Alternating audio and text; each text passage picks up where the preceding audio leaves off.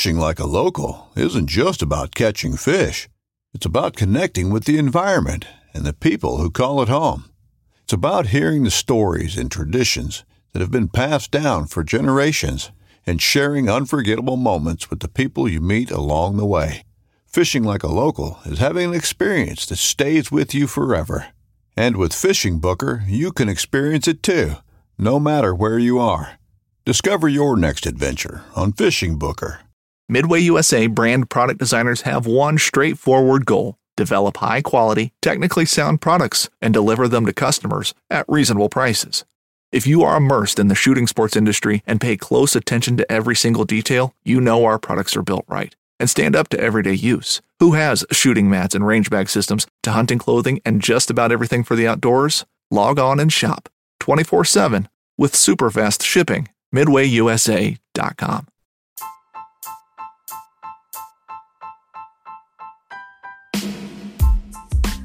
Hi, everyone. It's Doc with a special announcement. We are going to take a cruise through some of our most popular episodes from prior seasons to get everyone fired up. Now, our new content will continue to drop on Saturdays each week, but we will also be re releasing these great episodes on Monday for your morning commute. I know you've all heard about classic rock. Well, we're going to call these episodes Classic Doc. Sit back, settle in, and enjoy the ride.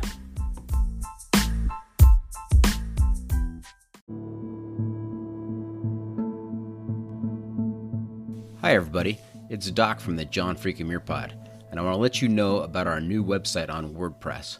Take a few minutes and check it out. You'll be able to find pictures of the pod's guests, links to the podcast and social media accounts, ways to support the pod, how to get in touch, and our entire back catalog is there, including episode summaries. Missed these sections of the JMT episodes? You can find them there. Missed a Triple Crowner episode? Yep, that's there too world travelers, adventure athletes, polar explorers, Barkley Marathon competitors, authors, filmmakers, documentarians, and more are waiting for you. Take a look at the new website, and just a reminder adventure lives here.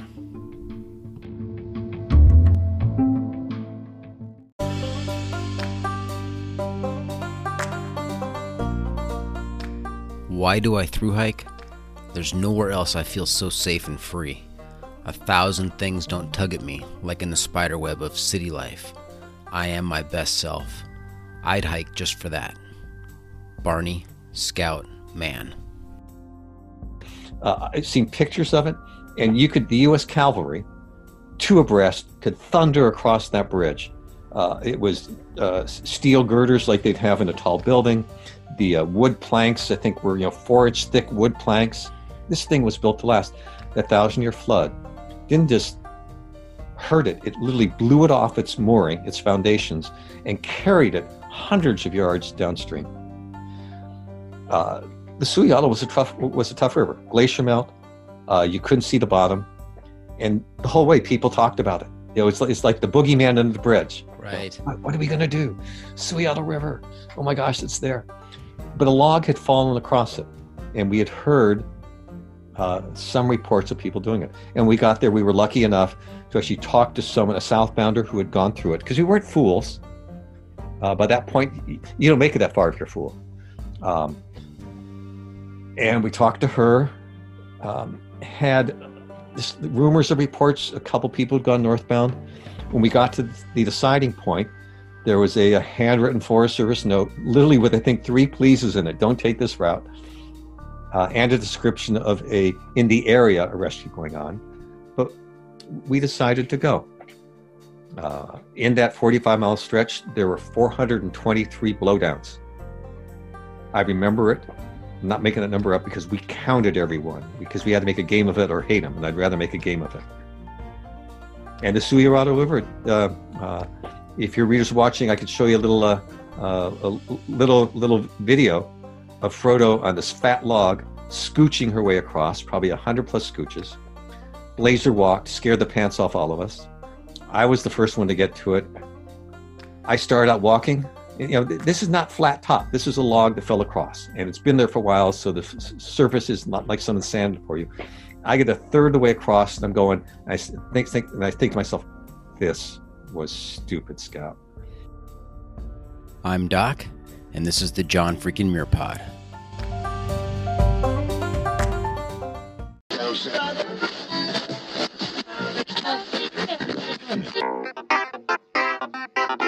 Welcome to the John Freakin' Muir Pod. Lace up those boots and sling on the pack for a romp through trails, short and long. With your host and Renaissance man, Doc, it's time to embrace the suck.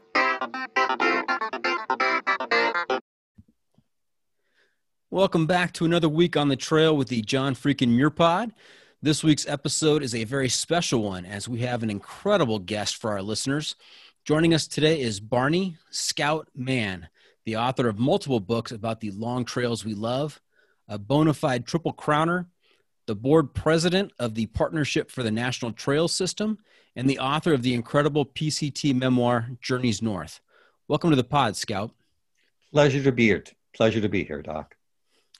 Scout, I reached out to you on Instagram after seeing one of your posts about your memoir, Journeys North, and you were gracious enough to get back to me and agree to come come on the pod. I want to thank you for that.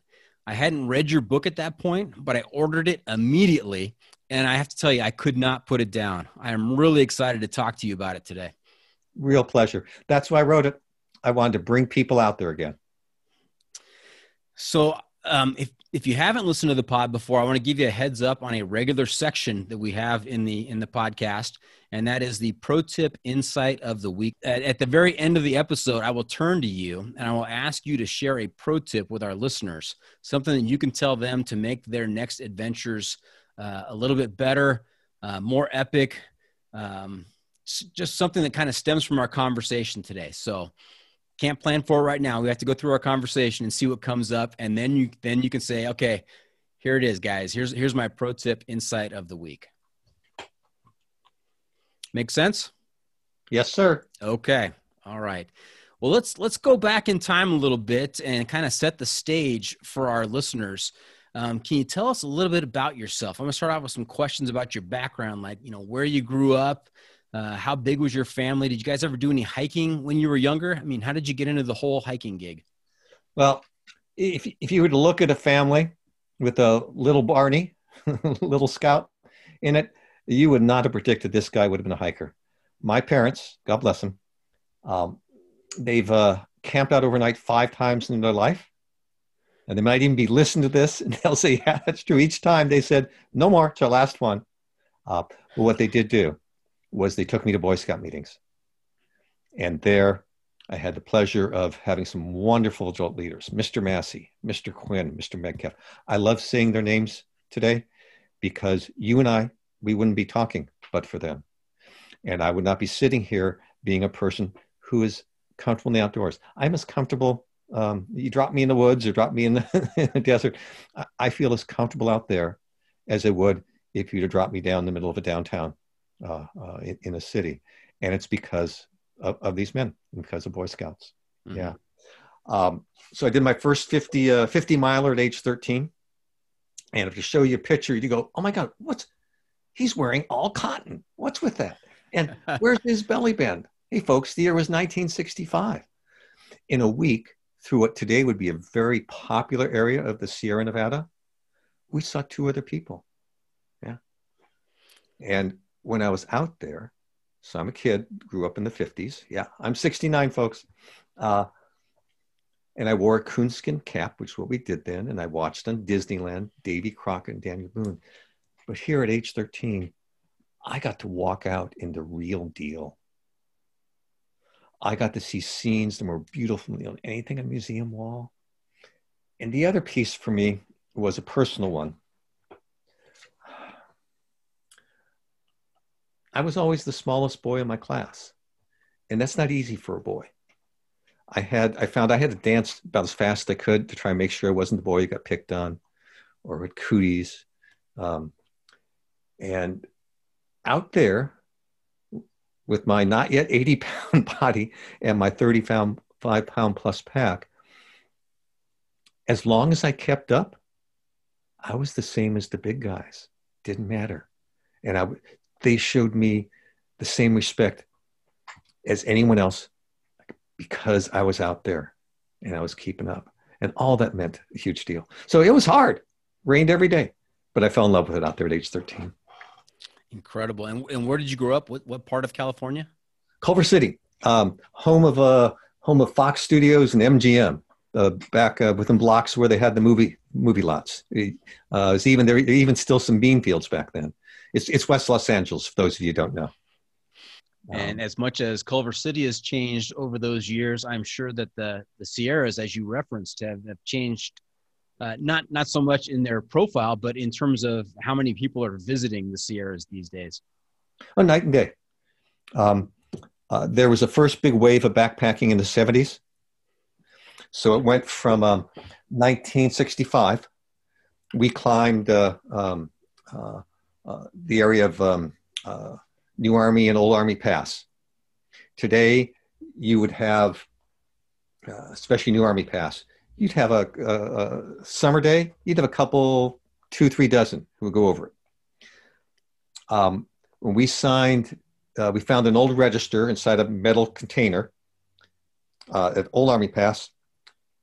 The name, the names before us were 18 months before the last people have been there.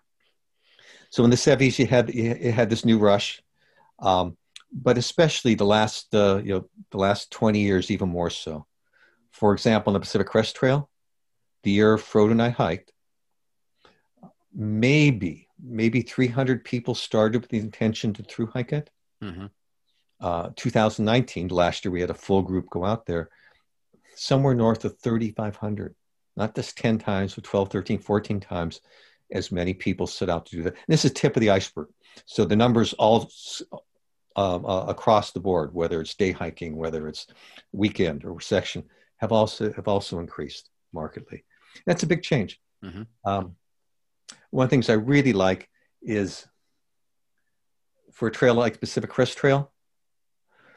Uh, I've spoken to I know many people who did done it in the uh, uh, many years before in the 90s, the 80s, and even, uh, you know, even the 70s.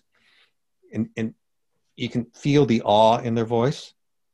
I did, or I attempted to do something epic. And if we were to be sitting now with someone who was um, uh, tomorrow morning, they're getting up and starting the trail, they would have that same feeling. And it would be a true feeling. The trail has changed.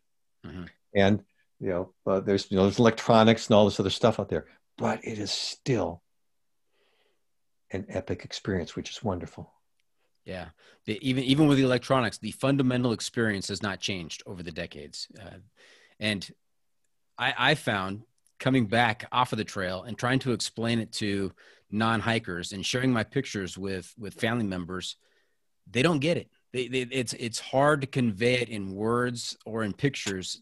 It just doesn't do it justice. The experience has to happen in order to to feel that that awe and that wonder. So that's actually one of the reasons why I wrote the book Journeys North. Is I literally wanted to carry you whether you uh, your idea of an outdoor experience was to sit on your couch and, and look out you know uh, look out where it's snowing, which is perfectly fine. I wanted to give you a chance to actually feel because to, to get attached to people in the book who are doing this and to feel for a moment um, uh, what it's like. And to all aspects, both the moments of triumph and the moments where you are hurting like a son of a gun, uh, the moments when you uh, you're in a shower first time in three, four, five days, and your body is covered with more dirt than you ever thought possible you could carry on you. In fact, one of the satisfying things is the second time you soap up thoroughly is you watch it go down and you can see the brown color. Yeah. To appreciate those moments and to also appreciate the different way we treat and speak to each other out there. And for any of those listening, say, oh, so you're going to through hike and that's what it takes. And that's not true. You walk to your park from your front door. And I've had people tell me this after you know, they listen to me talk, and they said, "John Scout, I actually did go out the next day. I walked to the park." And I've lived in this neighborhood for 20 years. I had I had conversations with two different neighbors I've never talked to in that time. And merely because you got out and started walking. Yeah. Yeah, the the cross word or the words in anger are are few and far between on the trail. I can it's 13 years ago. I can tell you not the two times I heard, because in five months, Fro and I never heard, never heard another hiker get cross with each other. And we were some of the most god awful conditions, pitiful. But we did hear of two instances. one, and God bless her, wonderful young woman, was one of the few people who openly carried a cell phone in 2007. So that was back in the day. You would be ashamed to carry a cell phone, right? You'd bounce one in your box, bounce box. And in fact, Doc, one way you knew you were on the trail for, you'd been on the trail for a while, was we used payphones in small towns. Remember payphones? Yeah. and so you'd carry a, uh, a calling card. You'd have bought thousand minutes in your calling card. Mm-hmm. And so you knew you were on a long trail when you had the calling card number memorized, your personal 10 digit pin memorized, and you knew the next two steps, press two and then three, so you could finally dial a number. And when I had it memorized, I said, you know, I've been on the trail for a thousand miles. it's a good benchmark. Yes. Yep. Good indicator. Now, Scout, I mentioned that you were a triple crowner. Um, how many how many miles do your feet have on them? How many hiking miles, uh, all told, do you think? I believe it's in the neighborhood of fifteen thousand to just over sixteen thousand. Okay. Now that's from age thirteen to today. Mm-hmm. Um, the, you know, the, the, triple crown takes you real close to a high seven thousands. Mm-hmm. But uh, every summer, um, every year since I was age thirteen, uh, I've hiked and backpacked. Um, Frodo, if she was here, my wife, she would tell you that she wouldn't have married me if I wasn't a backpacker when we met. So I got lucky. Another reason I need to thank uh, those scout leaders, Mr. Massey, Mr. Quinn, and Mr. Metcalf. Um, uh, we, our son, he was born, and before he turned 12 months, to my parents' chagrin, uh, we'd already taken him on three different backpacking trips. Wow. Yeah, including one.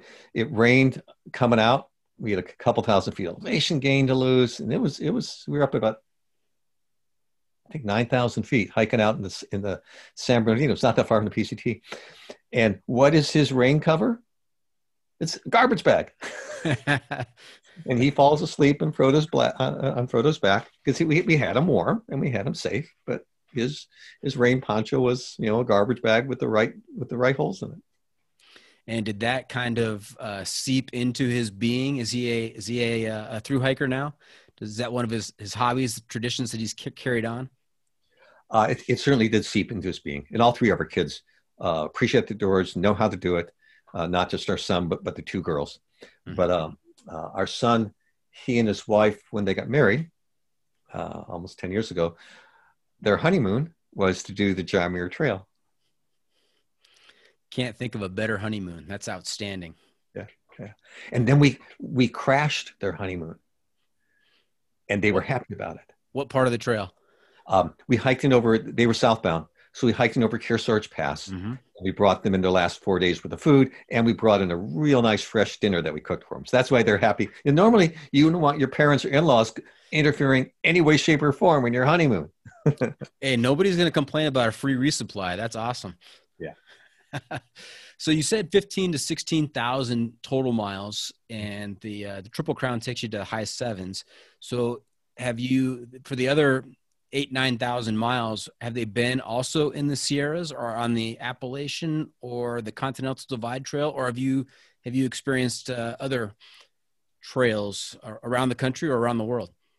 Uh, the majority of them are, are, West Coast, and probably the majority of that is either Sierra Nevada, uh, but I, I, was a scoutmaster for five years. Okay. And so we do a 50 miler every summer. Mm-hmm. We would do a series of, of uh, you know 20 mile weekend training hikes, and that's in addition to what our family is doing. So there's there's a lot of local mountains. Uh, I, today I live in San Diego, and we've been going San Jacinto, San Gabriel's, uh, uh, uh, Lagunas. There's a lot of great hiking, and there's some great desert hiking too. Mm-hmm. But it's, it's, mainly West Coast and mainly California based. Okay, Great. Well, I mean, that's the right state for it. I mean, there's just so so many trails available, and the the mountains are are incredible. So actually, uh, I've forgotten. We have now in our latter part of our life, we've done a, a hundred miles in the Alps, and enough that my wife wants to do more. And we did about 160, 170 in the Himalayas. Oh wow! Okay. So these feet have carried have carried me to Everest Base Camp. Uh, we have slept over 17,000 feet. You know, we uh, uh, we have slept that we we'd have to look way down, and instead of your, your Mount Whitney, you look down the Owens Valley. We'd be where we were, and we're looking down at the top of Mount Whitney from there. But the one piece of advice I'm to pass on to your to your listeners, um, I, I guess I'm doing a mini pro tip early here. Okay. Don't wait till your late 60s to go to the Himalayas, folks. it was the air is real thin, and everyone everyone catches a cold or cough. They call it the Khumbu cough, mm-hmm. uh, because you're hiking on a on a trail on trails that are uh, um, heavily impregnated with yak dust. You're breathing it all day. The only heat that you have above 12,000 feet is yak dung, and it's often in the air in the tea houses. Uh, and everyone gets the Khumbu cough, and it's great. Now I got this awful cough, and I'm in 17,000 feet air. Uh, so it, it, was hard. It's wonderful, but it was hard. Did you say? Did you say that you get the cough from yak dust from yak dung? So you're hiking on trail, which the yaks, yeah, the yaks poop, and what they're uh-huh. grinding into the soil, very, right. very fine soil. It's even finer than a. Uh, you'll see in the PCT, which has a very fine soil that uh-huh. gets caught up in the air, much different than the AT, uh, and even the and even the CT, CDT as much. So that's getting kicked up, and you're breathing it all day. And instead of uh, cords of wood outside the uh, tea house door. That's what they call the rest houses. Mm-hmm. Uh, they have stacked, you know, stacked, uh, stacked yak dung patties, and that's in these, in these. Uh, evidently, leaky, evidently, it's combustible. Leaky iron stoves. They throw in yak dung patties. They would pour in like a like a pint of kerosene and throw in a match.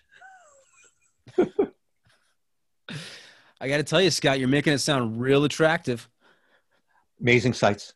Yes, it, it, Doc, it's the same thing on the trail. It, uh, uh, so often we're out there and we're in some measure of pain. Blisters, you know, uh, my pack's feeling too heavy. Uh, maybe I tripped and fell a while ago. Um, but we're out there because there's wonder like nothing else. Mm-hmm. Whether it's, uh, uh, yeah, we're out there. Sorry, tea house story. Um, some of your listeners may know, but one of the other things my wife and do is we host hikers in San Diego, starting PCT hikers. And I'm going to throw out a crazy number, but it's true.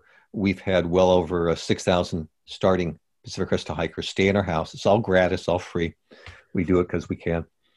Um, so there's a lot of people out there. So we're in this tea house with our little group of our uh, five co-travelers we're with, mm-hmm. and we're having dinner. We're, oh, I don't know, 12,800 feet. This guy comes up to our table and says, looks at the rest of the folks. He says, Do you know who you're sitting with?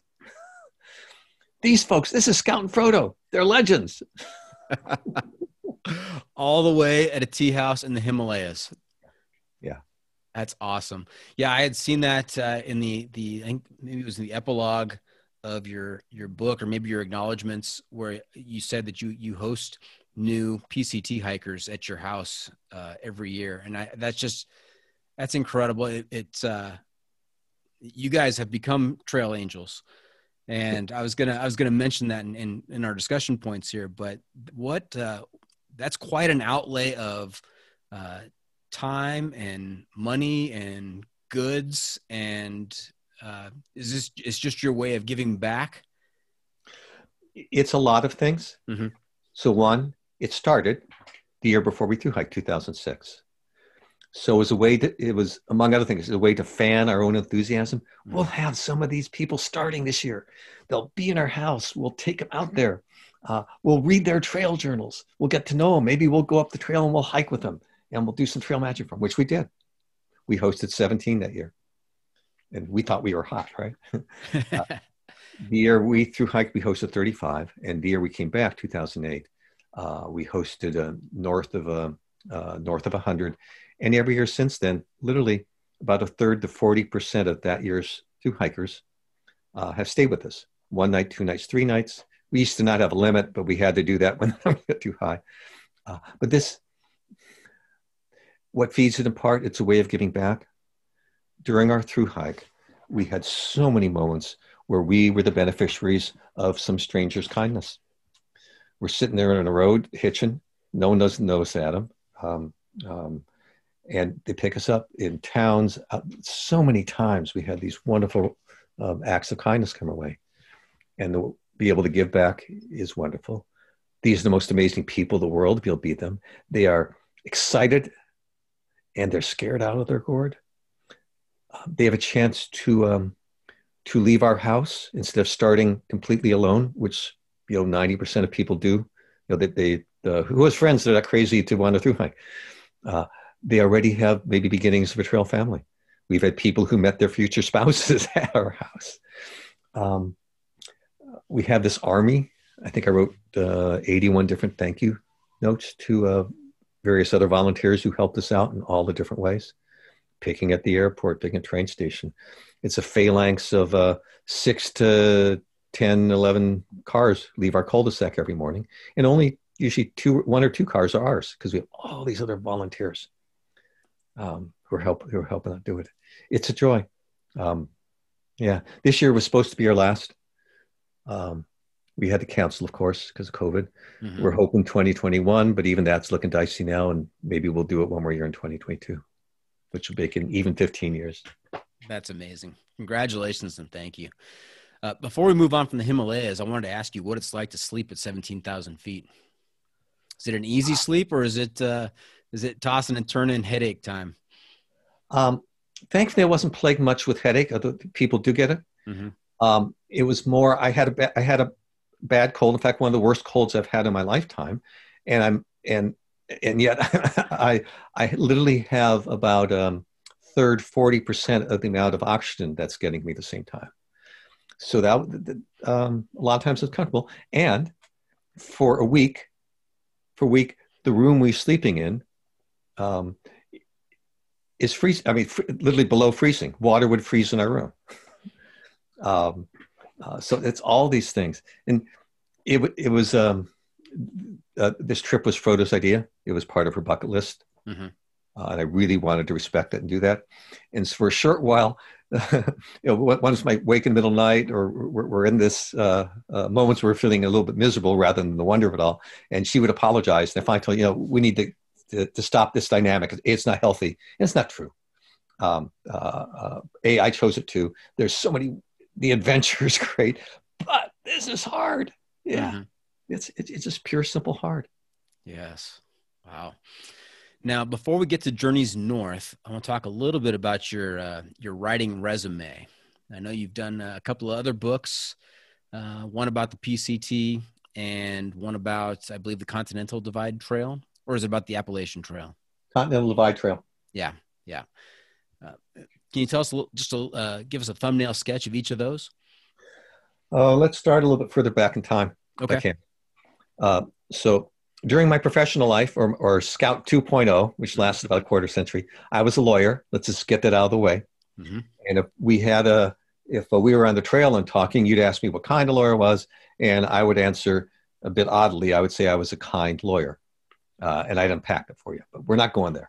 Instead, that um, before uh, uh, uh, uh, uh before I met my partner, some twenty some odd years, I set out to write the next great American novel. and who knows whether I did or not? I wrote a novel, had some real interest, but never got a signed contract. people say, "Oh, we want to see your next," or two ladies write back two pages single spaced and changes, and I'm not going to do that. So I already had this drive buried deep inside that I wanted to write. And that stayed largely dormant for 25 years.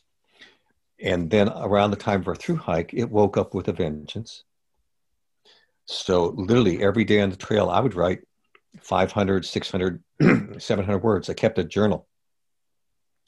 And uh, that journal was as important to me as my feet. And I mean it literally.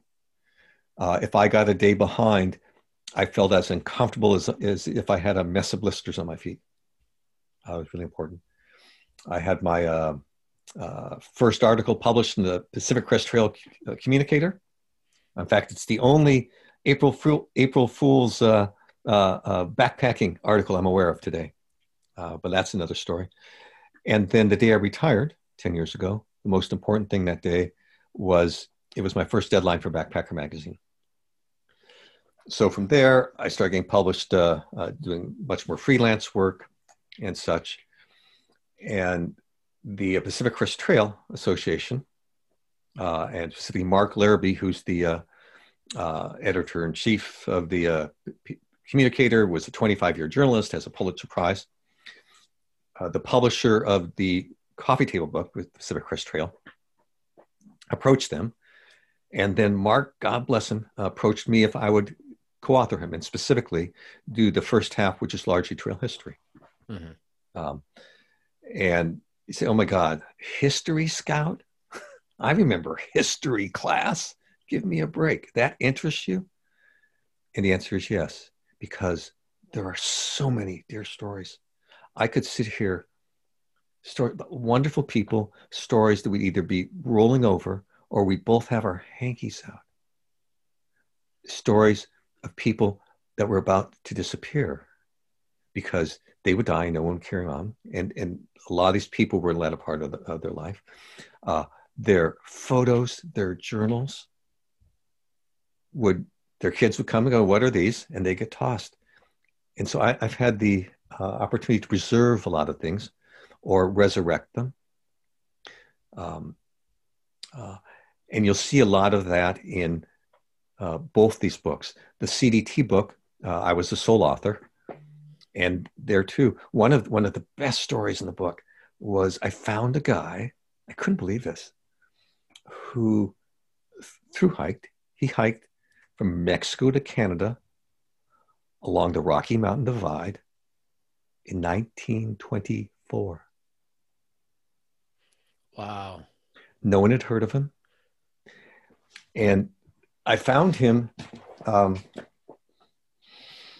in the um, uh, Mazamas of Portland, Oregon. They are a, a, a mountaineering club, great club. Sorry. They have a, uh, uh, wonderful library and archive. And I'd come there and I've written a number of stories based on their archive. And they love that. Someone's actually interested in you know our records and archives and he writes in the portland oregonian and gives us credit so this guy shared one of his treasures with me one day he literally comes out deep in their vaults is carrying the climbing register from the 1920s for Mount Jefferson. He is, has white gloves on. He sets it down in front of me and points to an entry. And I sit there and read. It was only one of two entries that summer, people who climb Mount Jefferson. And this entry begins with um, description of the route the guy took and how long it took him, mm-hmm. and then the route he's intending to take back. He, he got a little chatty that morning, written in, uh, I think in, it was in pencil. And then it ends with this, Doc. It ends with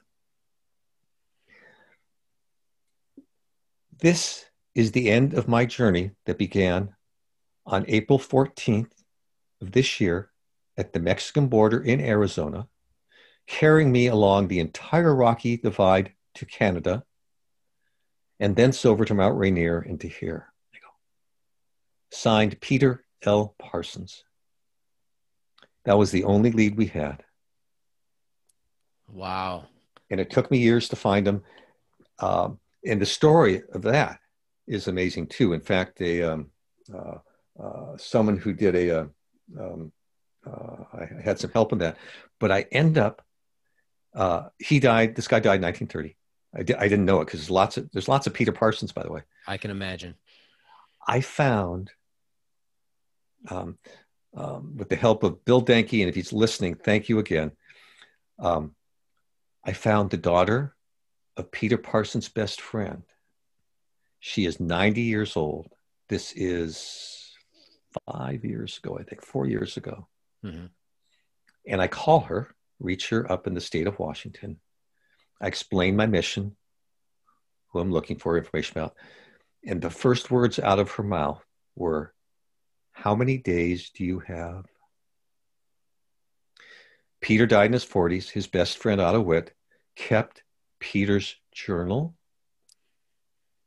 over a thousand negatives. He kept a daily journal in 1924 of this hike. She still had it. I showed up at her house within a week. I got to tell the story, and uh, both in that that uh, CDT book, mm-hmm. uh, Backpacker Magazine loved, loved, it so much. We did a, a, a 4,500 word article last January about it. Uh, so I love sharing the stories um, in the first two books, but those were largely history. And this book, Journeys North, is almost the flip side of the coin. Mm-hmm. It's you know, it's taking people there today. Uh, the books I like to say the two coffee table books that you uh, you come for the pictures because they're gorgeous pictures. Uh-huh. I, I, took a fraction. We had a, for each one we had about twenty other people who we invited to send us their best, and that's what we're choosing. Uh, and, and they got paid decent money for it. The uh, the publisher is Rizzoli International. They're actually one of the top three coffee table book publishers uh, in the world. Mm-hmm. Um, uh, but I say you know, people come for the pictures, but and they'll stay for the stories. Absolutely. Now, I want to go back just a little bit here because uh, we've covered a lot of ground thus far. We're going to go to a break in just a couple of minutes here, but um, you, talked about um, wanting to write the great American novel. And earlier you had said that with Journeys North, that you try to convey with accuracy the highs and the lows of the of the PCT and kind of give people that those feelings.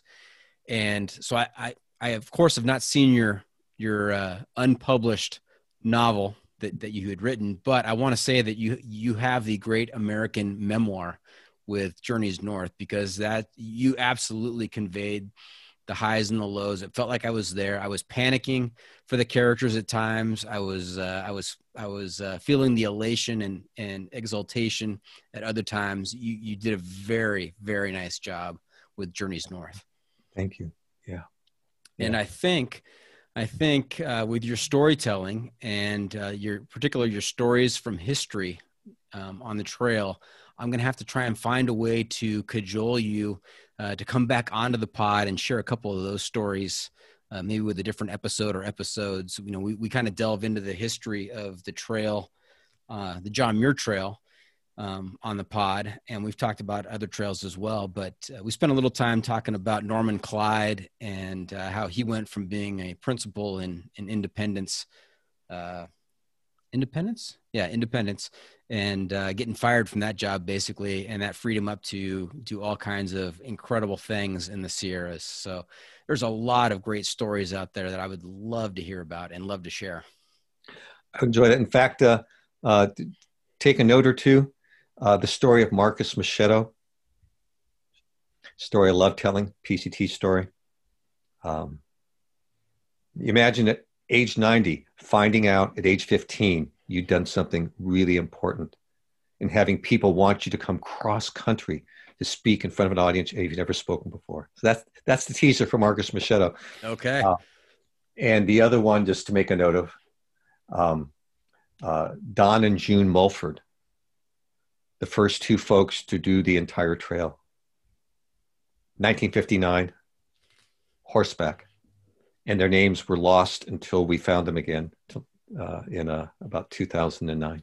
Okay, Scout, I've taken note. I've, wrote, I've written both of those down. And so I'm, I'm assuming this means that uh, we'll be able to have you back to, to share those stories. Twist my arm. Okay, we'll do. All right, we're going to take a quick break. When we come back, we're going to get down into the details of the memoir, the PCT memoir, Journeys North. Stay tuned for that.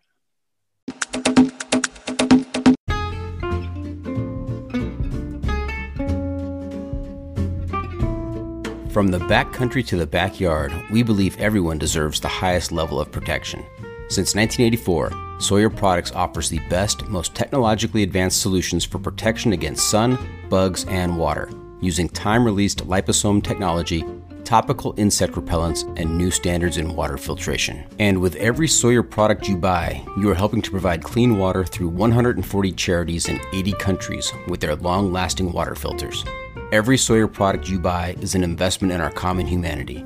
Choose Sawyer and keep the adventure going, knowing that their products have been tested and chosen by those who count on serious protection on the trail all day long.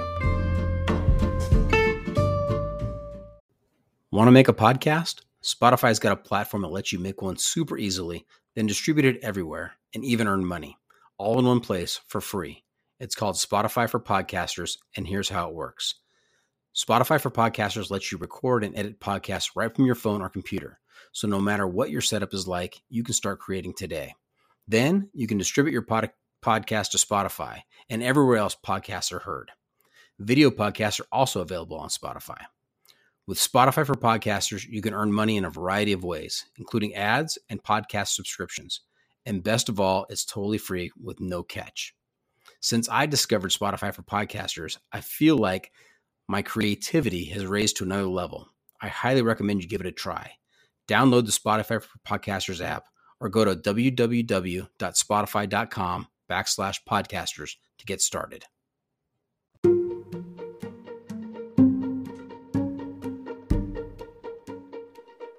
Hi there, this is Barney Scout Mann. I'm the author of Journeys North, and it's my pleasure today to be with you on the John Freakin Muir pod.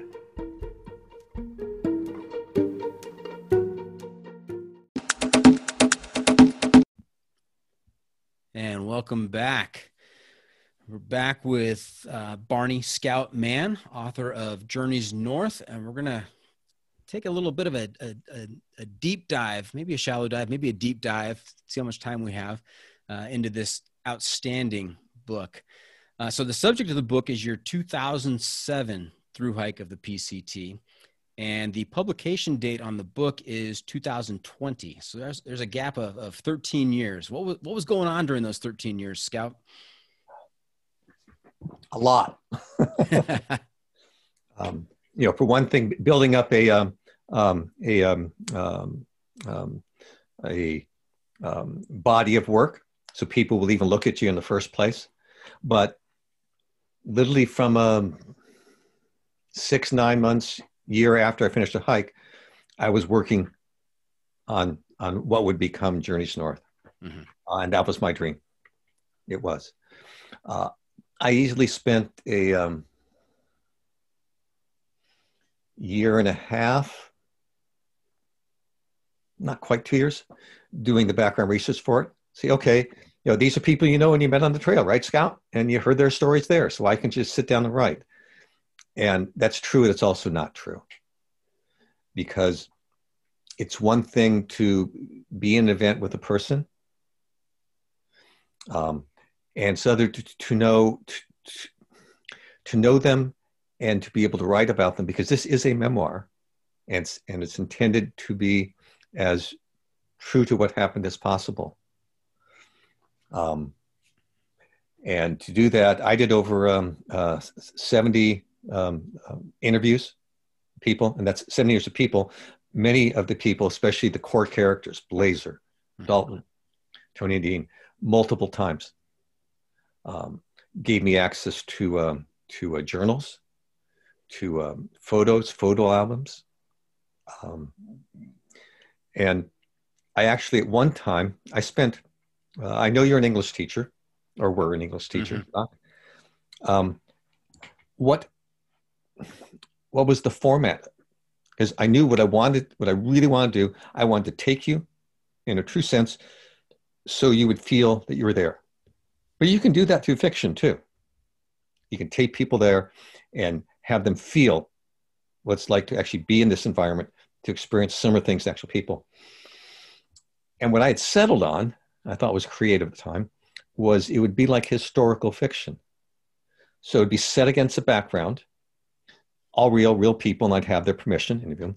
And in the foreground would be doppelgangers, would be characters who would evoke the same degree of feeling, had the same uh, typish of backstories. Mm-hmm. Because I thought, you know, Blaze in particular, she would never want me to write uh, what I became privy to.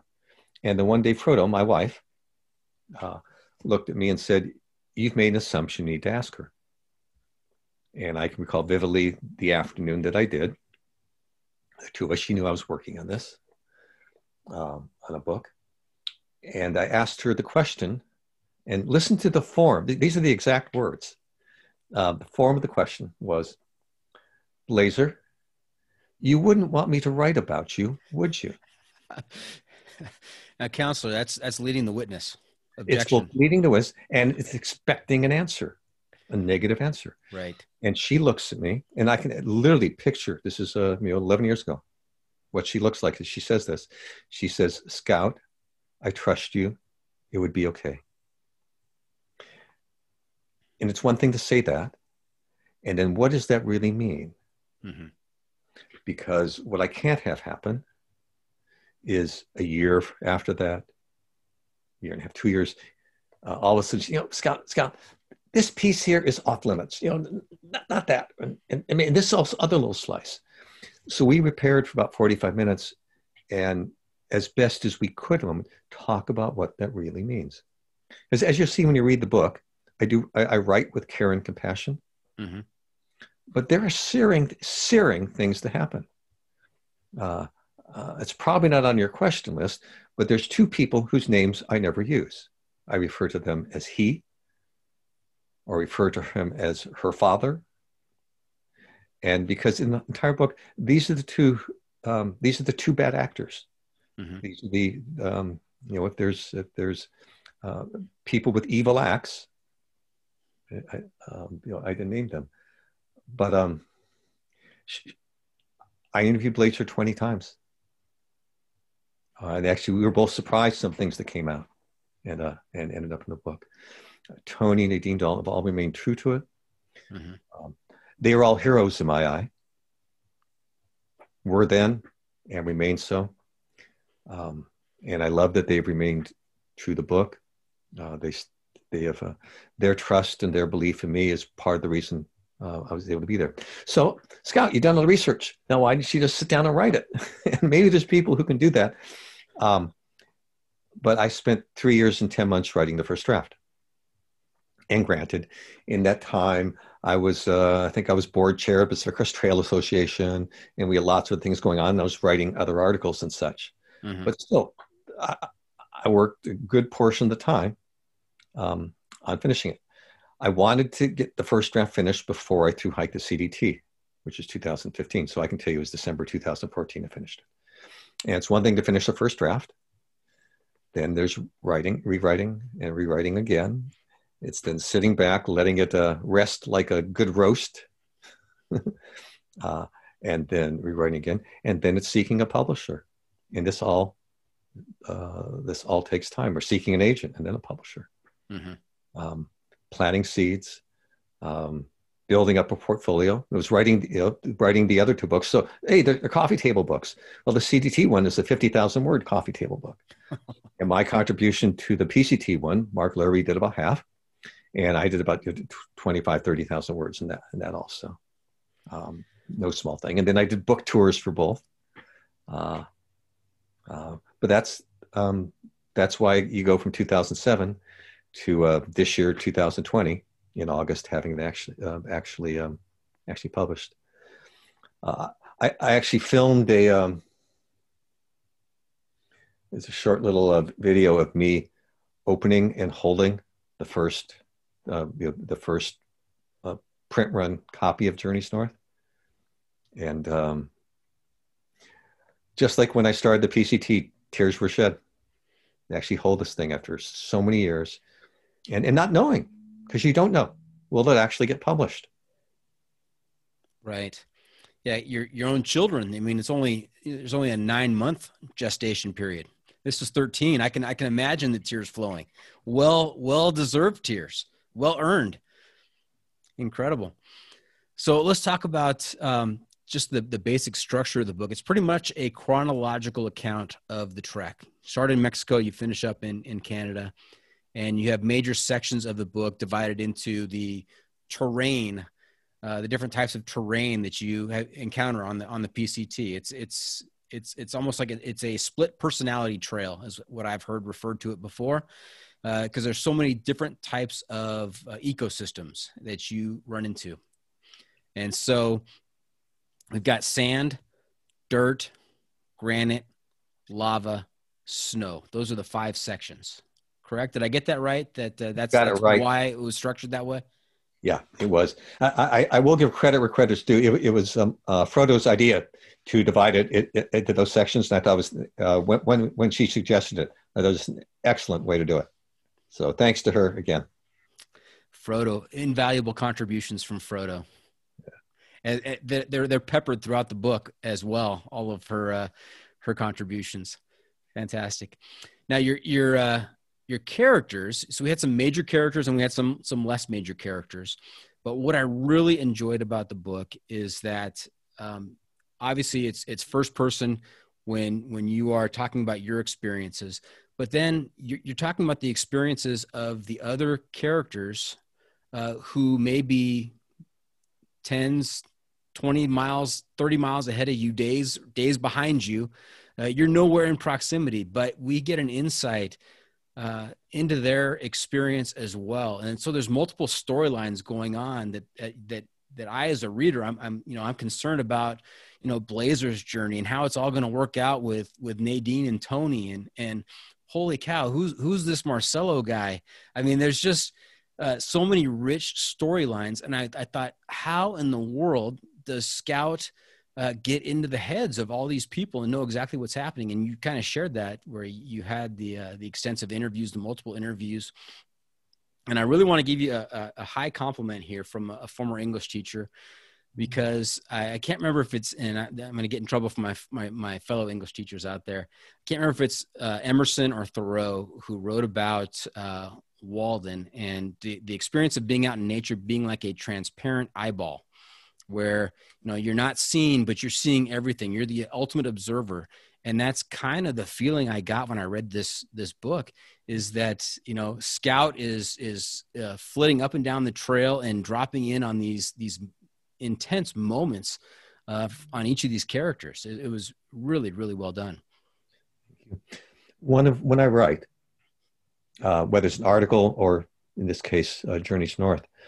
I write bust when I literally have 500, excuse me, when I literally have 50 to 100 times the amount of material that I can actually put into the article or book. And it's in making those hard choices that I have a chance of producing something worthy. So, uh, a, a, a uh, you know a scene, if you will, with say Tony and Nadine, mm-hmm. or um, I have heard from both of them and from people around them impressions. It's a bit like um, uh, you know these days you watch a football game and they have the camera that literally can take you in a 360 degree arc. Um, well, I've I've been able to sit down with people and get enough perspectives to be able to paint that picture in, in, in words, or at least to have a really fighting chance of doing that. Yeah. Yeah. Now you, you danced around something, and okay. we backed away from it, and that was the use of the I voice when it's me in the scene, mm-hmm. and then when I'm with these other people, um, oh, it's um, uh, omniscient. It's uh, what's it called? Third person omniscient. Thank you, third person omniscient. Mm-hmm.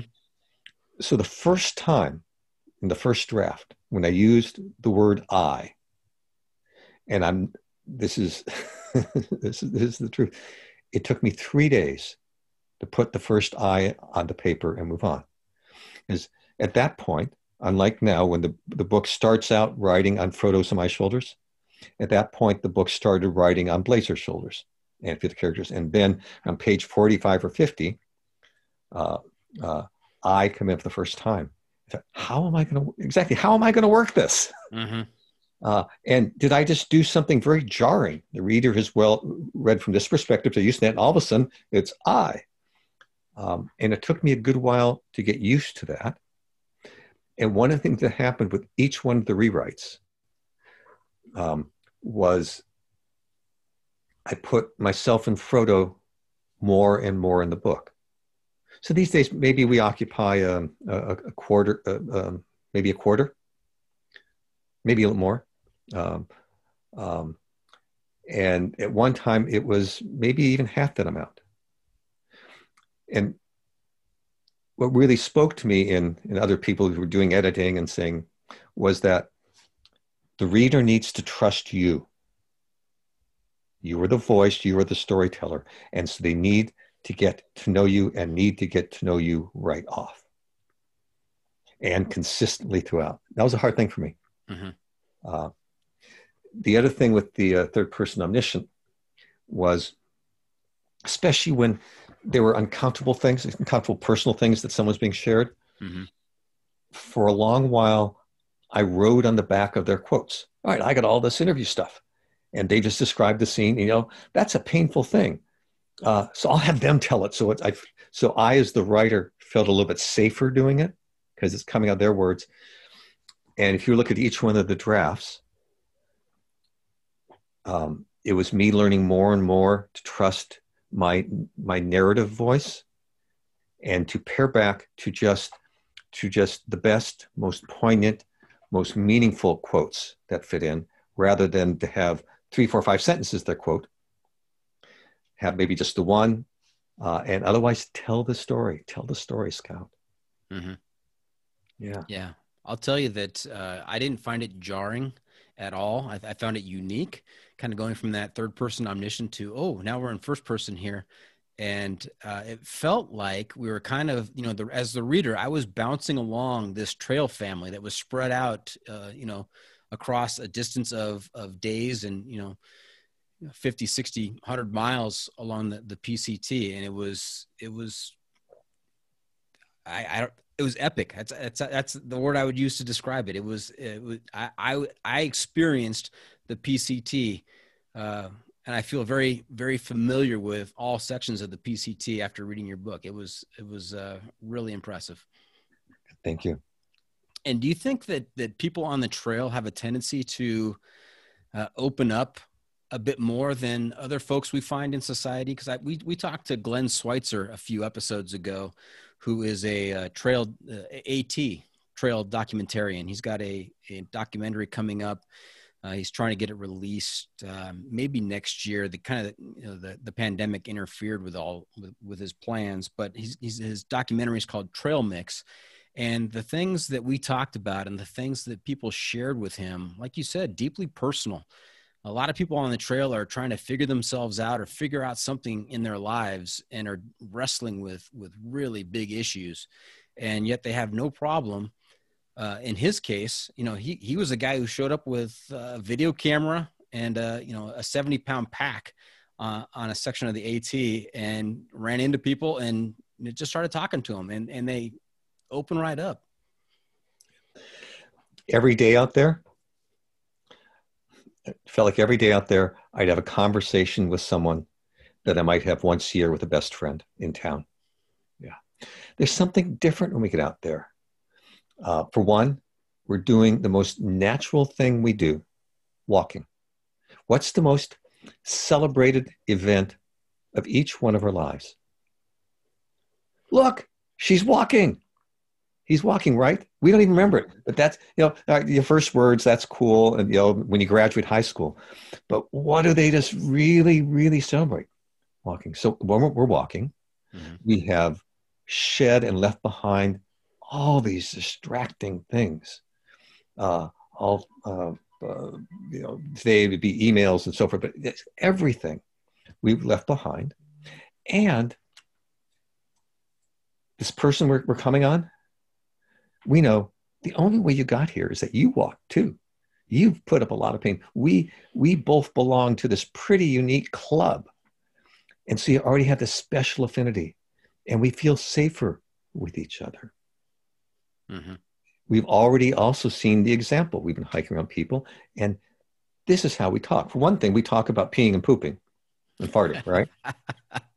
yeah. I like to say, uh, I, I, like to say that uh, uh, on a long trail, no conversation can go five minutes without someone talking about their bodily functions. Frodo disagrees with me. uh, but the other thing we do is, yeah, we also we're willing to ask deep questions we're willing to um, uh, to speak them ourselves. Tony and I, Tony and I are, are taking a shower side by side. there's there's a thin plywood wall in front of us. Uh, we're outdoors. Our shower stalls are open to the sky. Uh, from our from our ankles down, they're open. Uh, we're washing off four days worth of god awful dirt with skanky soap products we pay two bucks for a towel here at Kennedy Meadows. We are on the verge. We've hiked 700 miles. We're on the verge of entering the Sierra Nevada after all this time. And in minutes, we have told ourselves our deepest stories. I've told Tony about the three years, my wife and I married 43 years now. I have told Tony about the three years Frodo and I separated. And Tony, there with the wind rustling in these beautiful pines, tells me about the moment at the end of his 14 year marriage. He finds himself on a Saturday in the kitchen and he can sm- smell the gas coming out of the open stove door and he looks down and he is holding a large kitchen knife in his hands. And he said, Scout, I don't know how I got there. And in that scene, in that setting, Tony felt safe enough to be able to tell the story. And it's a two way street. And I felt safe enough, and listen, I felt safe enough to be able to hear it. Yeah. Yeah. Incredible. I, I those those scenes that you just described them, uh, they're vivid in my memory from from reading the book. Um, really big moments, and I think there is a when we're out on the trail and we've got a lot of time on our hands, we've got a lot of time to think, we've got a lot of time to talk, and I think there's a predisposition to just open up with your trail family, and that's that's uh, well evidenced in your book. So, Journeys North. Any symbolism in that title? Where, how'd you come up with the title? Oh gosh, I can almost write a book about that because I went through titles, um, and the first couple actually, I look back now and I almost want to say, "Oh God, that was dorky." Come on, Scout, what were you thinking? Uh, but one that that it bore for a long time, and actually the one that uh, sold the publisher was it was going to be called Through Hike. Right. Mm-hmm. Um, and then um, the whole practical side of things come over. Um, who do you want to look at this book when it sits there on the shelf, aside from having a nice cover? um, are we looking for a narrow audience or, or a broad audience? and I would personally, I'd like as many people as possible to experience. That's why I wrote it to tell these stories to broad audience. Um, and through hike felt like a narrow ter- uh, a title. The word itself was not necessarily familiar by people. Um, and so the uh, they, they went to their uh, the publisher went to their their booksellers, went to a, a, a, a, sampling of their book buyers and bookstores, and uh, you know literally um, uh, getting feelings about things. And what they latched onto next, I, I haven't told this story before, um, was a quote from the book. There's a moment toward the end when these 10 hikers, we've gotten kicked out by snowstorms. We're so close to Canada and we're back in town and we gel into this group. These are people who, for months now, have been making their own decisions, period, end of story you know, it's Frodo and I are the two of us together making decisions.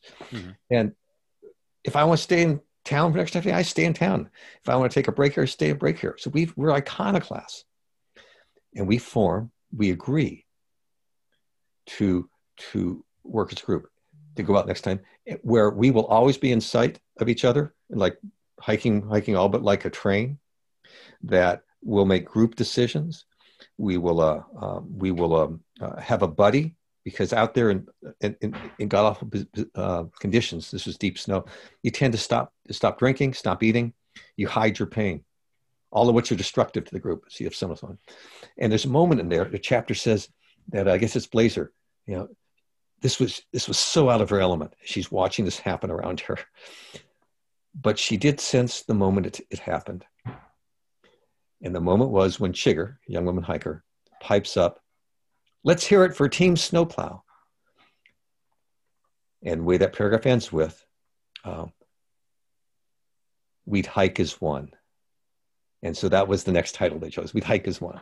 Uh-huh. And we were all really sold on it. We'd Hike as One, colon, the Pacific Crest Trail. Yeah, it's great. All right. Um, and then, you know, PB sit back for two weeks and uh, we had a hard time. Well, is it present tense or past tense? and then again, you know, looking at it from other perspectives. Um, and a, um, uh, a second title that had been proposed, I believe, was the Pacific Crest Trail: colon Journeys North, or Journeys North along Pacific Crest Trail. Mm-hmm. and someone came out of their office. It wasn't me. Someone uh, up there. Someone came out of their office and said, "It's Journeys North." And they went down the hallway, and people said, "Of course, it's been sitting in front of our face." Um, and that's how it happened, late in the process. But that's with many book titles. Mm-hmm. Yeah. Yeah, you start off with a working title, and it, it uh, evolves or or changes drastically, and and you come up with Journeys North. Yeah. So in reading the in reading the book, um, I thought this was going to be a novel about Scout and Frodo going from Mexico to Canada, and it was to to some extent. But I think the main character, when I when I put the book down, I said, you know what, the main character of this book was Blazer. This was this was this was a story about Blazer. We we experienced so much with her from from the beginning to her backstory to the you know the terrible things and overcoming and just ultimate um i don't want to say redemption but you know it, it, it had a i don't want to spoil the book for anybody but it, it, it worked out and that was the the long story arc that I kind of uh, gravitated towards most and, and said, you know, Blazer was the main character. Everybody else had great stories. There was a lot of drama going on on these other storylines, but I thought I felt that that Blazer was the main character. Was that was that your intent? Is, do you agree with that or or disagree? I, I agree with it, and the the heart of Blazer is really the heart of, of, of going out on a long trail. It really is. Everyone on long trail experiences and has and and, it has a lot of difficulty thrown in their way. No one, no one has an easy through hike. And Blazer, her life up to that point had so many, so many ways been that, that external things happened to her slap her down. It'd be easy not to get back up. And this young woman, this young woman had somewhere deep inside her, she always, she always picked herself back up and strove for the light. I loved it about loved it about her to this day. Um, uh, um, and it's so nice that so much is going right for her these days and hasn't for a while. Uh, and been so easy not to, so easy to be down on life. So um, and yet repeatedly she did. And to get closer to on the trail and see and learn more about this and to see the particular events on the trail that also were yeah. Uh, and so actually at one point even a, a larger percentage of the book was about her. Um, but as as um, I had to had to come more in the foreground. That was one of the things, as well as the book book the book length itself. You're an English teacher. Mm-hmm. You have any right, trivia question for you? Uh oh. All right. Uh, Pulitzer Prize winner, Catch 22. Hmm? Mm-hmm. Yeah. Uh, Joseph Heller. Any idea from the moment the book was submitted, bought by the publisher, so it's already been edited and re-edited, how much of the length of that Pulitzer Prize winning book was cut? Mm, that I don't know. Over one quarter of Catch wow. 22 ended up on the cutting room floor in an already you know reasonably polished state.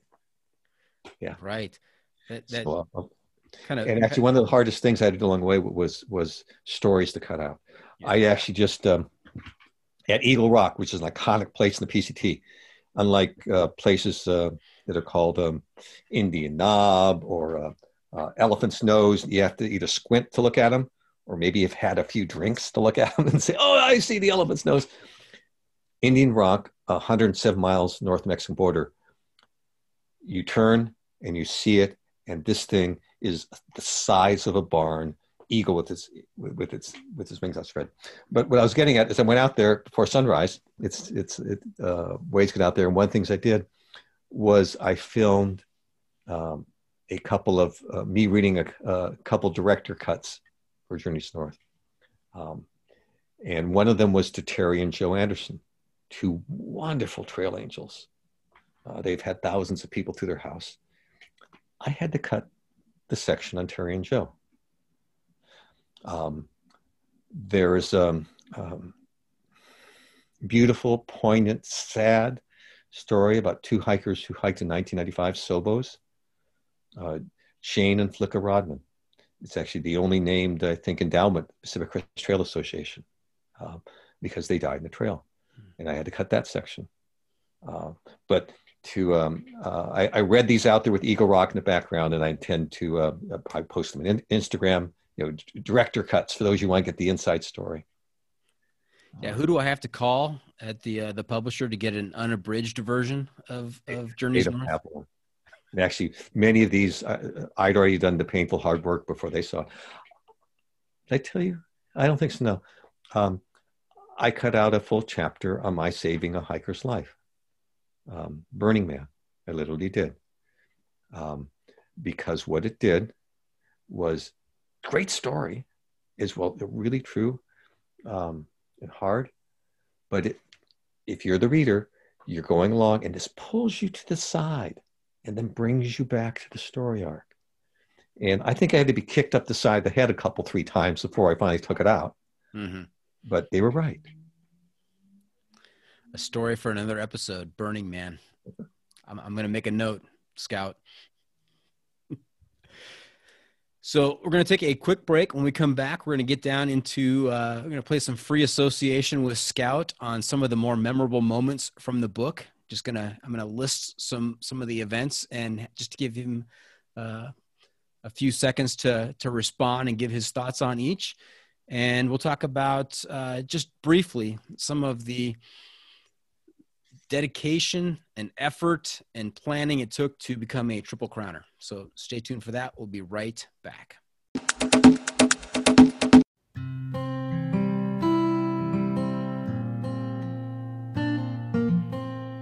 Hey, this is Glenn Schweitzer, filmmaker for the film Trail Mix. You're listening to the John Frickin Muir Pod.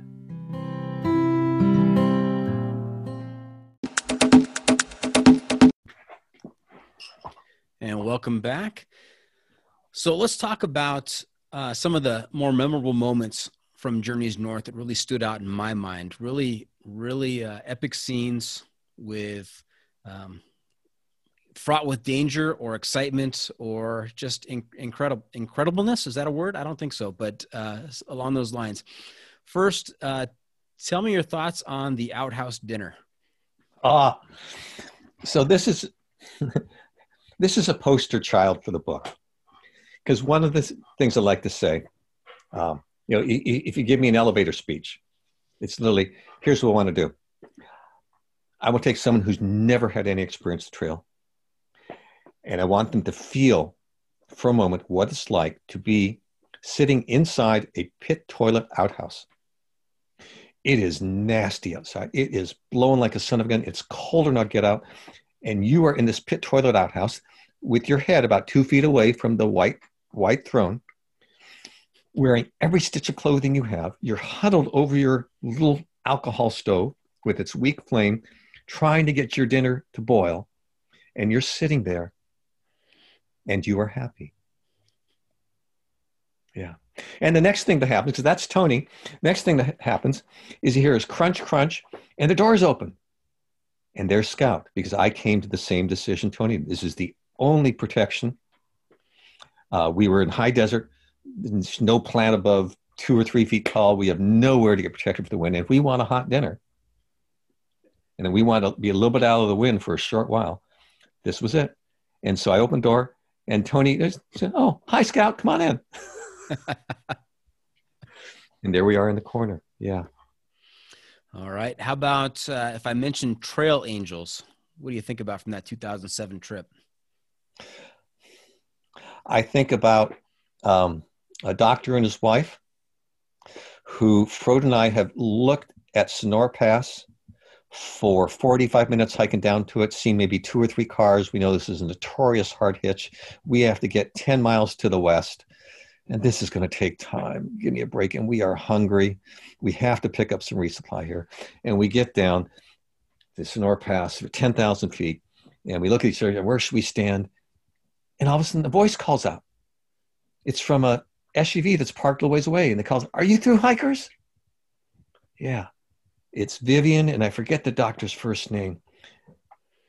Every year, they would come up to Berkeley Sierra Camp.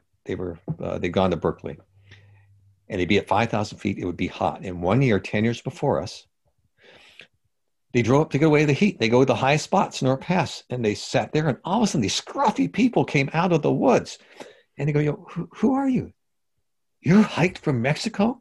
And they picked them up, took them to lunch, and had the time of their life. And so every year, once they would do that again. And so that morning, at some point, they got in their car, they drove up to Sonora Pass, and Frodo and I walked out, and we were that year's beneficiaries. Nice. How about Goat Rocks? Ding, ding, ding. Um, I think of Nadine tied up to her dog Pacha. Uh, that year, only one trail dog uh, started beginning with the intention to hike. It's a hard thing to do. I won't get into that debate because people do argue about whether you should have dogs to trail or not. I won't, I won't go there. Uh, Pacha was great. And hiking to the Goat Rocks, you were on an exposed edge with uh, uh, 800 1,000 feet drop on both sides. It tends to be very windy, gorgeous. It's the scene. It's the scene off a U.S. postage stamp, literally, the world's longest trail, and it has Goat Rocks, knife edge, and then a Mount, Mount Rainier in the background. Um, and yeah, I shouldn't even start with these goat rocks. There are also these great mountain goats there. Well, one short story about Nadine. Uh, Frodo's best friend called her a, a while back, and she's uh, partway through uh, uh, the journeys north. And she just looks and Frodo says, You know, I, am in the middle of something. Can I get back to you? Karen says, No, you need to tell me right now. It, is Pacha okay? Is Pacha's not okay? I'm putting down the book right now. I had that same level of concern. I, I know exactly what she's talking about. Uh, so let me share with you all. Pacha's 15, still alive, has slowed down some. She's with Nadine. Nadine runs the winery, and Pacha, we could still sit down. She'd be there and, and, and curled up, and uh, wonderful dog. Nice. Which, which winery? Oh, uh, Seuter. Uh, I think S E U T E R. Um, they brought Nadine to to uh, convert them over to a, a, a purest uh, organic, uh, organic sustainable farming. Mm-hmm. Uh, Do you know what part of California that's in, or is oh, it in Oregon. California? Oregon, uh, 45 minutes south, south, and a little bit west of uh, Portland. Got it. Okay. Great wine country. Thank you. Now I'm not sure if I'm pronouncing this next one correctly or not, so help me on this. Uh, Suiattle, the Suiattle River. Suiattle. Suiattle. Okay. Sweet. Uh, do we go or don't we go? That was the question. During our years, uh, uh, we were still subject to a uh, the 2003 supposedly once in a thousand year flood that blew out bridges 45 miles of trail, extreme northern uh, uh, part of Washington, Glacier Peak area, 100 miles of trail that's not crossed by a road. And 45 miles, they, they didn't have an official closure. It's not that many people are going on it. In, in those days, they didn't officially close the trail.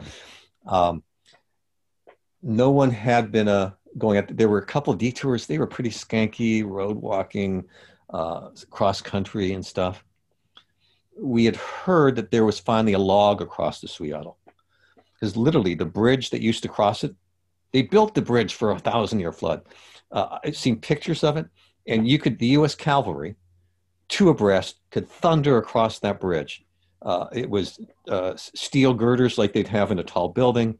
The uh, wood planks, I think, were you know four inch thick wood planks. This thing was built to last. That thousand year flood didn't just hurt it; it literally blew it off its mooring, its foundations, and carried it hundreds of yards downstream.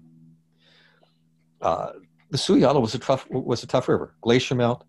Uh, you couldn't see the bottom, and the whole way people talked about it you know, it's, it's like the boogeyman under the bridge. Right. What, what are we going to do? Suiattle River. Oh my gosh, it's there. But a log had fallen across it. And we had heard uh, some reports of people doing it. And we got there, we were lucky enough to actually talk to someone, a southbounder who had gone through it, because we weren't fools. Uh, by that point, you don't make it that far if you're a fool.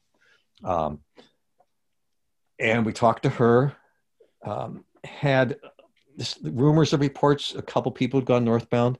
When we got to the deciding point, there was a, a, handwritten Forest Service note, literally with I think three pleases in it. Don't take this route. uh, and a description of a in the area a rescue going on. But we decided to go. Uh, in that 45 mile stretch, there were 423 blowdowns. I remember it. I'm not making that number up because we counted everyone because we had to make a game of it or hate them, and I'd rather make a game of it. And the Suiattle River, uh, uh, if your readers are watching, I could show you a little, uh, uh, a little, little video of Frodo on this fat log, scooching her way across, probably a hundred plus scooches. Blazer walked, scared the pants off all of us. I was the first one to get to it. I started out walking. You know, this is not flat top. This is a log that fell across, and it's been there for a while, so the surface is not like some sand for you. I get a third of the way across, and I'm going. I think, think, and I think to myself, "This was stupid, Scout." But I only got one way to go, and so I just kept on my momentum, and I went across it.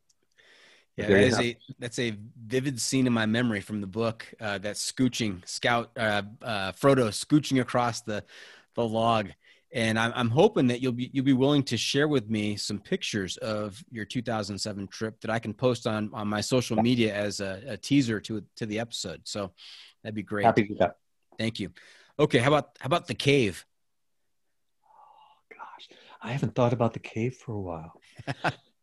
so I get a phone call uh, we're at uh, 1600 miles up the trail. It's been hot. We've been on the Hat Creek Rim. It has been hot again. We've mm-hmm. had blisters again, like we hadn't had in a while. We're going through the Sierra Nevada. It's been hot, and we've had some long waterless sketches.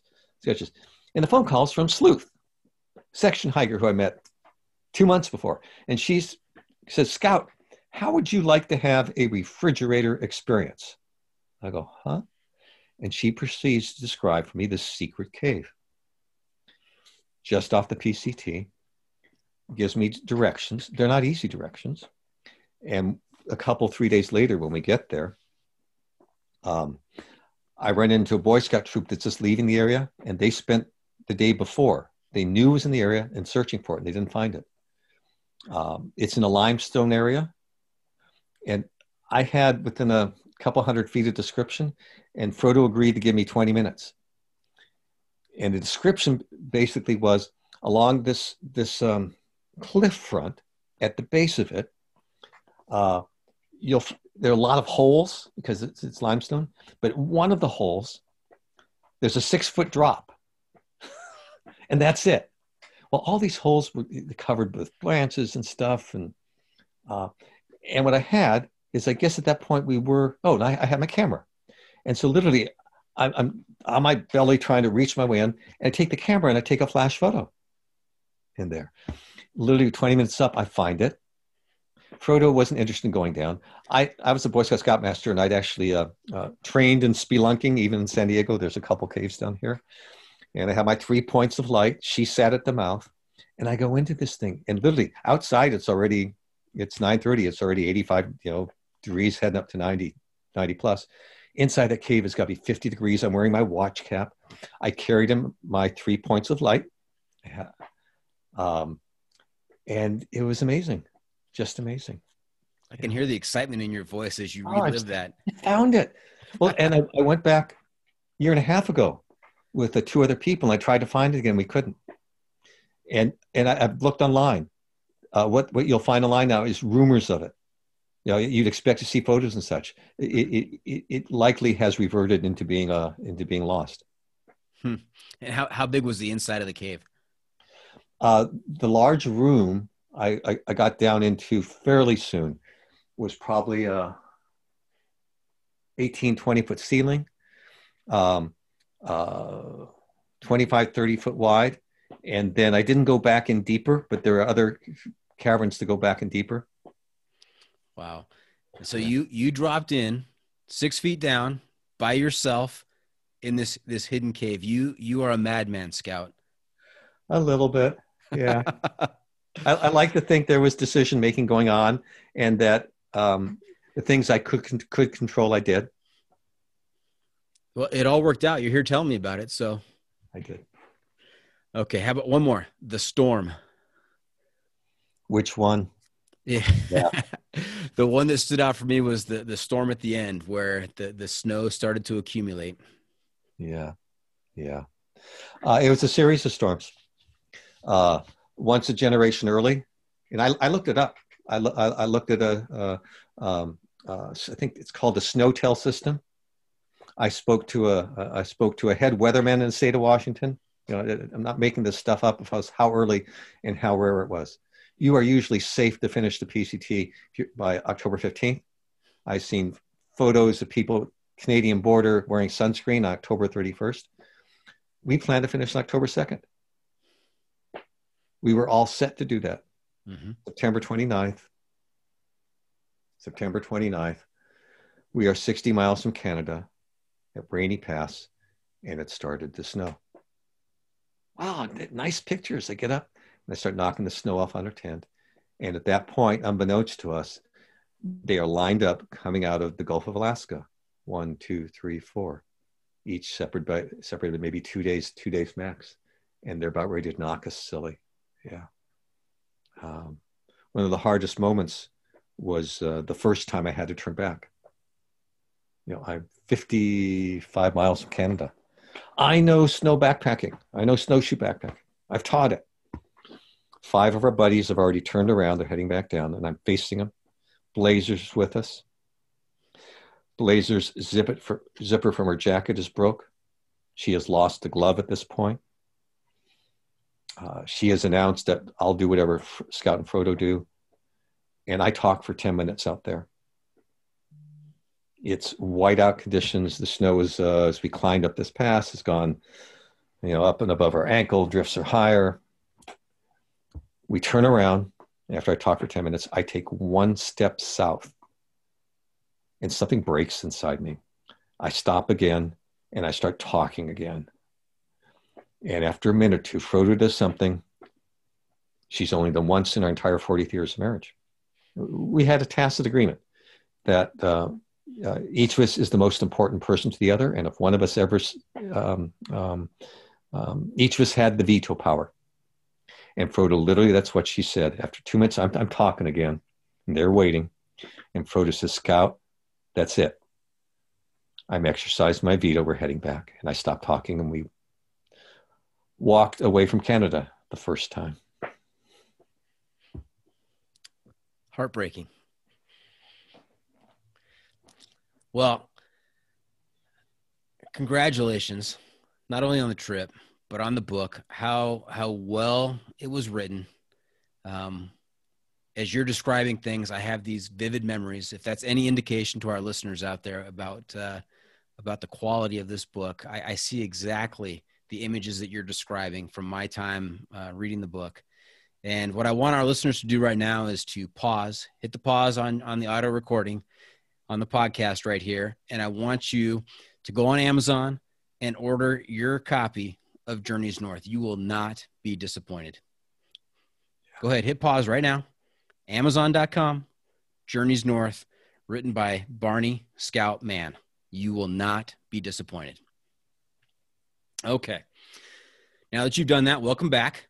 And we're going to wrap things up uh, in short order here. I want to talk just briefly about uh, how you became a triple crowner. You did the PCT in 2007, and then eight years later, you did the Continental Divide Trail, and then the AT in 2017. So you you took a little while between the first one and the second one, but you wrapped it up pretty quick uh, after that. Yeah. Last month on the trail, a long trail, a not unusual question people ask each other. Uh, uh, so you going uh, um, are you going to do another? and and I and my answer would be even at that point was um, that uh, I would hope so. I would hope so. And Frodo was very clear that she had one long trail in her. Um, she knew I wanted to do this, and I'm starting to get on a bit. I'm, I'm, I'm starting to stare at my early 60s. Uh, and a year and a half before the CDT, Frodo, without having a discussion with me, literally starts telling people Scout's doing the CDT in 2015.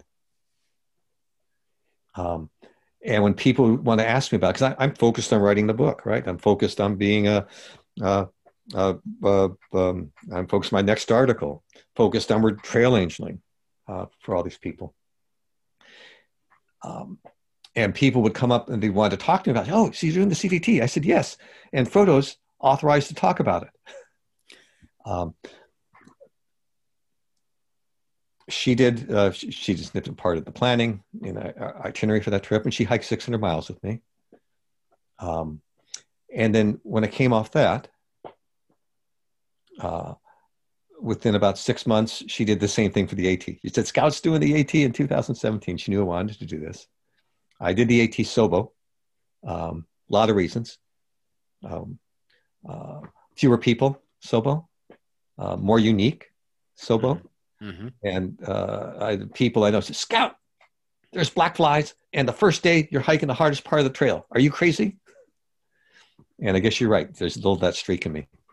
Um, but the guy I started out hiking with, Rolling Thunder, great guy, journalist. Uh, uh, he actually did a was a, big help and uh, uh, one of the editors I would turn to for Journeys North. Rolling Thunder wrote me a couple months beforehand. He said, "Scout," because he also had done the CDT and the PCT, and the AT was going to be his uh, last of the Triple Crown. He said, "Scout, we have always started at an international border, so let's start at the Canadian border. You know, let's not start at Mount Katahdin." And some of you may know there's an international Appalachian Trail, which continues on from the northern terminus of the AT and follows the old uh, uh, uh, chain of the Appalachian Mountains back when the, I think it was Pangea, when it was all one landmass. So literally, the International AT continues north through Maine to Nova Scotia, doesn't end at the ocean, goes through Iceland, Greenland, picks up in northern Europe, and ends in Morocco. Wow. Uh, first came the idea first came the guy said in 1995 so it's, it's a fairly new thing. But we hiked the first uh, 145 miles. We started at fort fairfield hiked uh, south. We saw only two other hikers in the 145 miles. Uh, came up the backside of uh, katahdin so we did the knife edge in katahdin which was cool. And you can hear my voice now. I'm just tickled pink that we did it. Um, it was an- another way to make uh, uh, this third long trail a unique experience myself. It helped carry me the whole way. Mm-hmm. Okay, of the three, I'm going to pin you down here. Favorite trail? Hands down, Pacific Crest Trail. Not just because Frodo tells me I have to say it, because it's the one I did with her. No, it's it's um, wilderness, but it's still approachable. Um, it's wild, but not as wild. it's not not not not as completely wild as the CDT. Uh, uh, mile for mile, the landscape and the views, uh, higher percentage than a CDT, and of course, AT is the green tunnel, especially for the southern uh, uh, southern 1700 uh, miles. Yeah, so I, I love the other two very much. Had a great time, but PCT is my favorite. Yeah.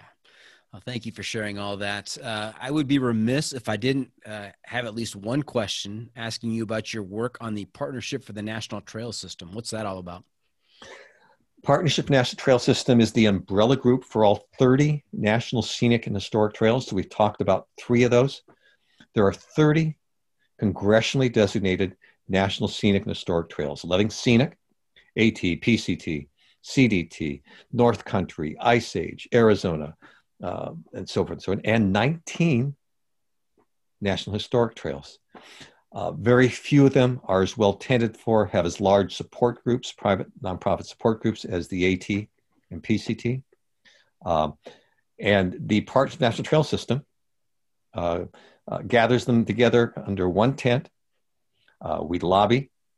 We represent, we are able to speak with one voice to the uh, federal agencies, Forest Service, BLM, and partnership, able to uh, fund things such as in, uh, interns.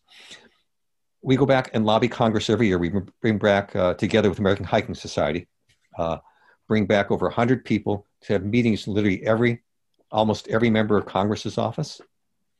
Uh, we get a face-to-face meeting with the chief of the U.S. Forest Service. I had a 90-minute meeting with her and with our delegation. Uh, she came to our evening function that night. I told a story at the end. I had her dabbing her eyes with tears, and then she boosted it out in her weekly report to her uh, 30,000 staff. Um, when we go back, those 30 trail organizations, uh, total, their folks donated over 1 million volunteer trail maintenance hours. Because that's what it takes. Yes. Trails every year, washout, overgrown. You know, section O in the PCT, the person disappears 10 feet in front of you because it gets overgrown, needs to be cut back every year. Uh, over 150,000 people in those 30 member trail organizations uh, donated over $15 million for trails in one year. So when we go back and talk to members of Congress, it's not gimme, gimme, gimme. It's let me tell you about our gift to the American people. And this is a government private partnership that really works. And it sells across the aisle. It's both sides. Thankfully, we're able to get some real good work done. Uh, and I do it because I realized I have a I have this lawyer skill set. I can do quote the suit thing fairly well. I have this real passion and love for it out there.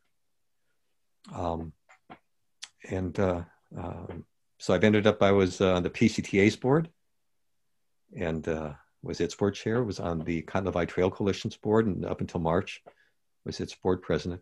I'm privileged to be able to do this work and to be able to help do it. So um, uh, whether we have grandkids or we have grandnieces and nephews or just uh, friends with such, that the next generation and the next generation after that There'll be someone like you, Doc. Uh, maybe they don't call them podcasts then, but they'll be interviewing someone else who that year went out and hiked from Mexico to Canada because it still exists. Well, on behalf of the national trails and the day hikers, section hikers, and through hikers out there, thank you. Thank you for all you're doing. And you're welcome. You're welcome. Scout, you know where we are? We're near the end. Oh, oh, oh, we are at the uh, ding, ding, ding. We are at the pro tip of the week. That's right. Pro tip inside of the week. What do you have for us? Mental. Real close second would be my trail umbrella in a rainstorm. You come up to me and flash $10,000 in front of my face. I will laugh at you. I love my umbrella. I feel like I'm a, I'm, I'm a superhero. I'm, I'm umbrella man. You are walking in front of me and you have your little satty face inside your hood and I'm umbrella man. I'm dry down to my waist, but that came in a close second. Mental, because really, whether you're day hiking, overnight, week, section, or through hiking, what really matters out there, We'll get you out there, we'll get you to come back, and we'll see to it you have a good time or not. It's not the best piece of gear in your in your pack, and it's not how much and how well you're trained. It's your attitude. And so every moment you want to get out, cherish that. Find ways to find the fan the flames. You say, well, Scout, how would I do that? I'll tell you one simple way. Plant some surprises for yourself out there, some special treats. Frodo and I shaved our heads in the midpoint the PCT. I looked forward for that for two and a half months, and it was be a surprise for her. The special person you're going to meet, the special treat you've put in, you know, you put deep in your pack.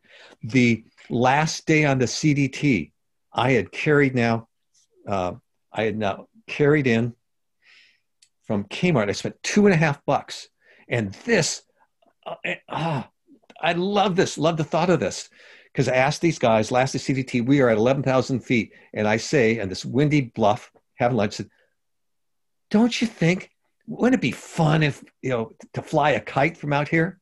These are all adults. You know, the last time they flew a kite was 20 years ago. And I proceed to pull out of my pack two kites, 300 feet of string on each, Superman and Wonder Woman. And we're like little kids. We put that up and put it out. This was five books worth of fun, and it carried me how many miles? And today, how many story, you know, times have I told the story again? So mental. Take care of that. Find ways to make the trail fun for you and those around you. There's my pro tip. Scout, I have to tell you, that's one of the best pro tips we've ever had. That's that's outstanding. Thank you.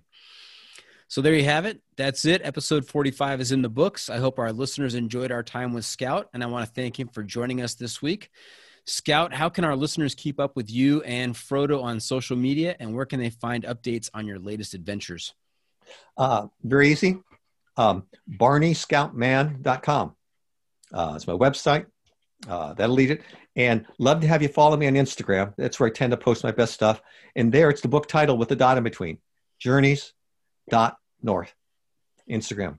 Uh, pop on, send me a message. Uh, uh, uh, on the website, become a subscriber, and maybe once a month I pop out with some news. I would love to hear from y'all. That's what I did. I followed him on Instagram and sent him a message, and look, look, what look where we are now. Good stuff. Remember to check out the pod on social media as well. We are on Facebook, YouTube, Instagram, and Twitter. And if you have comments or clips you want to share, you can send it to me at johnfreakinmuir at gmail.com. Also, if you're enjoying the podcast, take just a minute, help us out, leave us a review on Apple Podcasts. And if you're not enjoying the pod, well, just go ahead and keep that to yourself, right, Scout? That's right. We'll keep that a secret just between us. That's right. That's a wrap from the John Freakin Muir studio. Any final thoughts, Scout? No. I hope to see each and every one of you someday out on the trail. Well said. Thank you for tuning in. Always remember the trail is the trail. It doesn't care if you want to go downhill. It doesn't care if it's almost dark and you're looking for a campsite. It doesn't even care if you're at 17,000 feet and marching in yak dust with a Khumbu cough. The trail is the trail. Embrace the suck.